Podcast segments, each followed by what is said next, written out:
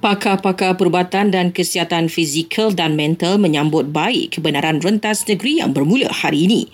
Ucap pakar Punding Sekretari Profesor Maja Dr. Amir Sidi Aminuddin ia ibarat ubat kepada rakyat yang menantikan detik bertemu semula dengan ahli keluarga khasnya. Namun, beliau turut menyuarakan kebimbangan berikut. Tetapi di samping itu, ia juga menjadi satu uh, potensi untuk meningkatkan uh, keresahan ataupun anxiety uh, di kalangan mereka yang dilawat. Ter- terutamanya jikalau yang melawat itu tidak mematuhi SOP dengan sebaik-baiknya.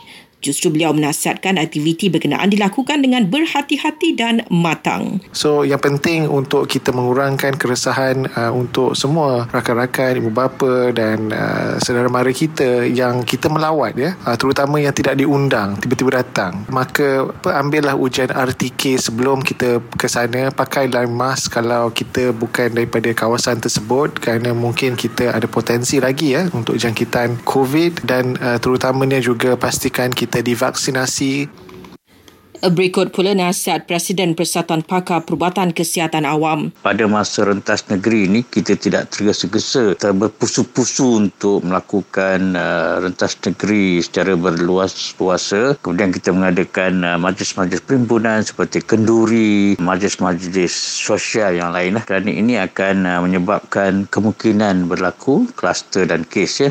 Dato' Dr. Zainal Arifin Omar juga menegaskan penting untuk kita mengamalkan kawalan kendiri meskipun dalam keadaan teruja untuk bertemu ahli keluarga atau bercuti. Semasa kita uh, merentas negeri ini, uh, kita patut ambil perhatian supaya kita memakai mask uh, setiap masa. Kita terus uh, mengadakan jarak uh, fizikal uh, satu meter atau lebih dan kita mengelakkan tempat-tempat yang uh, sesak dan sempit eh, dan tidak mempunyai pengudaraan yang cukup. Jadi kalau kita dapat melakukan semua ini, insyaAllah uh, rentas negeri ini akan menjadi bermakna kepada kita semua.